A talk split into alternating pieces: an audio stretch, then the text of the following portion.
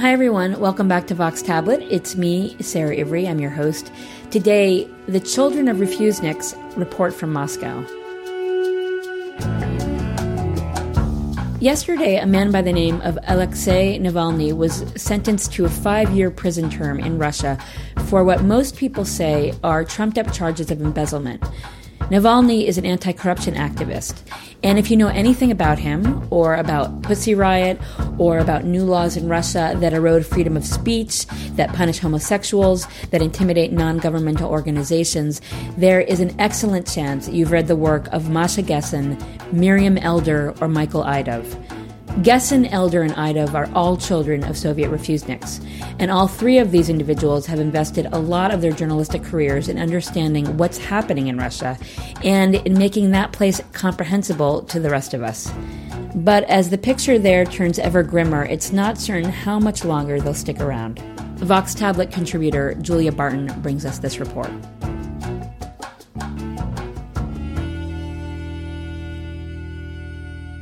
During the Cold War, there wasn't a better assignment in the world for an American journalist than Moscow. Editors wanted as many stories as they could get from the USSR. The empire was closed off, mysterious, and threatening. Moscow correspondents got all the prestige of decoding this strange world without having to dig too deep, because they couldn't. Most Soviets wouldn't even talk to foreigners. So a whole other country churned unseen just below the front page reports on Kremlin intrigues. That country was Russia, and all the 15 nations that emerged from the imploded USSR. Once that place opened up in 1991, we discovered how weird and folksy and chaotic it was. But it still bears the marks of a closed off society. If you didn't grow up there, you will always be the stupidest person in the room in Russia. If you did grow up there, well, it's really hard to explain that room to the outside world. Everything that made the Soviet Union an awesome assignment in the Cold War makes it one of the hardest now. I'll give you a small example. A year and a half ago, I was in Moscow during a big protest against the regime of then Prime Minister Vladimir Putin. People marched happily down blocked off boulevards. It was 20 below zero. To get warm, I went with some friends to a bar packed with opposition journalists. The protest wasn't even over yet, but they were making toasts and cheering and tweeting. New York Times columnist and Russian magazine editor Masha Gessen sat at the back of a crowded table. I reached her a few weeks ago over Google Voice to talk about that day. It was it was an amazing, amazing scene. Yeah, absolutely. I had never seen Russians this happy before. My American brain immediately concluded this was the effect of stirring talk of democracy. But Masha Gessen says it was more subtle than that. It wasn't about big ideals, just this people hanging out together in public, speaking their minds. It really felt like um, like we had all found one another. You know, like I had been living for years, feeling like the only person who didn't like what was going on and who understood what was going on. Masha Gessen's grandmother had been a Soviet censor of foreign journalists in Moscow. Gessen herself left Moscow in 1981 with her parents and brother after three years as Jewish refuseniks, would be emigres who lived in a kind of societal limbo while waiting for permission to leave the Soviet Union. I remember I'm old enough to remember, and sort of I was in tune enough, and my parents talked to me enough to remember how anti Semitism was fanned in the 1970s. Despite those memories, Gessen started coming back to Russia as a journalist in the early 90s. It was the best story in the world, she says, even as the story got worse and worse. First, the wars in Chechnya, then bombings in Moscow, and horrific scenes of hostages dying in theaters and schools. Gessen stuck it out through all of that. Only now, with the events of the past year, has she finally decided she has to go, that the situation in Russia is hopeless for her. May 6, 2012 was the day before Putin's inauguration as president once again. Surprisingly, Moscow authorities allowed a protest. But Gessen now believes it was a trap. Hundreds were arrested after clashing with police, and Gessen's 11 year old daughter was caught in the crowd. That was the first blow, just being fooled and uh, and beaten, and you know, and all of a sudden being made to feel terrified in a place that that had come to feel safe and you know, I mean, the two hours I spent waiting for my daughter to get out of the of, of, the, of that part of uh, Moscow where the, the the violence was was continuing and went on for hours. Um, you know, that was the scariest time I've ever spent in my life. Some protesters are on trial and may get six or more years in prison. And what happened next affected Gessen even more personally. The Putin regime has never really catered to social conservatives, but now it's passed a bevy of laws against blasphemy and homosexuality. Gessen is a lesbian, and she and her partner fear they could lose their children if they stay in Russia. And so, like her parents, she's packing up. It makes you feel really dumb. And it makes, you know, it's like it's like if my mother were alive, she might not refrain from saying, "I told you so."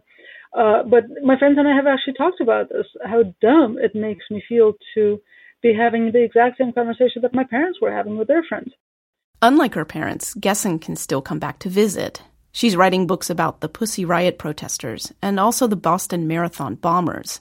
But she won't be doing that with the unique vantage point of someone who lives in Russia. Even as Masha Gessen leaves, though, other immigrants are coming back. Just don't ever use those words coming back to Michael Idov. Well, it's difficult to apply these sort of easy narratives to my family because my family did not leave Russia. My family left independent Latvia, which turned out to be a much more hostile environment than the Soviet Union ever was. Idov's family left Riga in 1992 when he was 16. After an unhappy time in Cleveland, they ended up in Michigan, and then Idov made his own way to New York City. He was enjoying a successful career as a writer and editor at New York Magazine in 2011 when GQ Russia offered him a job as editor. How hard a choice was that for you? Not hard at all. Why? I'm the editor in chief of GQ. no, seriously. It's, I mean, the job is great enough that you know I would do it anywhere. So uh, the fact that uh, I can do it in a country where I, you know, actually speak the language and have a lot of friends is uh, is just a fantastic bonus. I've known Michael Idov since he was a kid, just out of college in Brooklyn. It's been amazing and a little terrifying to watch his star rise in Russia. In the wealthy hothouse of Moscow fashion plus media, he really is a celebrity. Михаил Идов, американский русский писатель и журналист. Родился в Риге в 1976 году. С 1998 года живет в Нью-Йорке.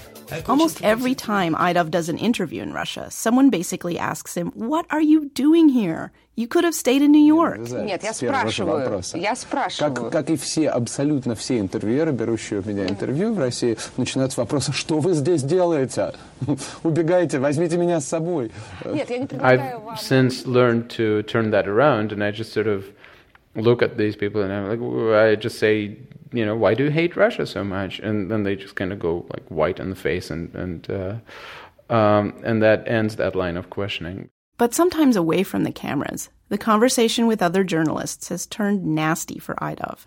Last fall, a fellow editor in Russia's Condé Nast network started posting snide remarks about certain Jewish men of letters who come to Russia to get ahead since they're, quote, uncomfortable in the projects in Brighton Beach. Idov says he asked the editor in private to stop the tirades, but they only got louder. So one day, when they were both out in public, Idov slapped him in the face. It was the only answer, he wrote on Facebook at the time, to an anti Semitic slur. Now, though, he sounds a little more philosophical. Uh, Russia is, uh, is still a deeply anti-Semitic country on many levels, and that's just uh, that's just the reality of it. You know, but in the same way, you know, as the United States is on several levels a deeply racist country. It's just it's something in in the DNA, unfortunately, that's uh, hopefully going away over time, but it's a long process. Meanwhile, Idov is writing about events in Russia for The New Yorker and multiple international editions of GQ. From his unusual insider outsider perch, he wants us to understand that. Somehow, Moscow, for example, and Russia in general, is becoming a much, you know, people friendlier place and, and a much more livable place, just on the basic level of decent food, transportation, parks, uh, social safety net, just as the political uh, situation gets grimmer and grimmer. And I see a lot of uh, young people kind of torn between these uh, things. It's like, on the one hand, we you know we are getting free you know bike share programs and uh, and fantastic espressos, etc., etc. So it's this idyllic, very westernized European life, and at the same time, you know, a friend of a friend is in jail for uh, you know joining a protest. The country where Idov was born is gone, and he sees little sign it could ever return. The Soviet Union was never like this. I don't know. I used to really resist the the tag of you know neo-Soviet or re-Sovietization, but sadly, it's starting to appear more and more appropriate. Longtime Guardian correspondent Miriam Elder was not born in the Soviet Union. Her parents fled from there separately in the late 70s of the world they left behind, she says. Growing up, it was always this very faraway place that almost didn't exist. I mean, so my parents got married in 77, and uh, I was born shortly after. And by the time I was, I think, three years old, they had changed our last name and everything. Like, they just thought that they were never, ever, ever going back. So it was Miriam Elder, not Miriam Wojciechowski, who six years ago packed her bags for Moscow. Her parents hadn't even spoken that much Russian with her at home, and her mother, especially, was none too pleased. I don't know. I don't think she really wanted me to come here at first. You know, part of the idea, I guess, is you know we, I went through so much effort to get out of there, and you just get on a plane and and fly and fly right back. Another part of her mom's trepidation was that a former KGB officer, Vladimir Putin, was running the country. She believed that signaled an end to the changes that began with perestroika and ran through the 1990s. Her daughter didn't see things that way, not until this last year, which saw in quick succession the crackdown on the protest movement, the imprisonment of Pussy Riot and other opposition activists, the anti gay legislation, and a new law requiring NGOs to register as quote unquote foreign agents. The way that I've heard some Russians describe it, I think it's they put it really well. It's not even that it's targeting people that are against Putin or against the government. It's just targeting sort of independent minded people. Have you been called a foreign agent yet? many, many, many, many times. All these sons and daughters of the Soviet Jewish diaspora say becoming a Russia correspondent was a no brainer. They had the chance to live in a huge, underreported, rapidly changing country, plus the advantage of cultural and linguistic fluency. We've all benefited from their nuanced understanding of Russia and their personal urge to understand it. But because of their family histories, they're all too aware of how badly things could turn out. Over the last year, Miriam Elder says her parents have only gotten more anxious about her work in Russia. There's a lot of concern for me, concern for my friends. They know I have a lot of friends among Russian journalists. So it's, yeah, overwhelming concern and a desire for me to come home. This summer, Miriam Elder is finally listening to her parents. She'll be starting soon as the foreign editor for BuzzFeed in New York. She's coming home. For Vox Tablet, I'm Julia Barton.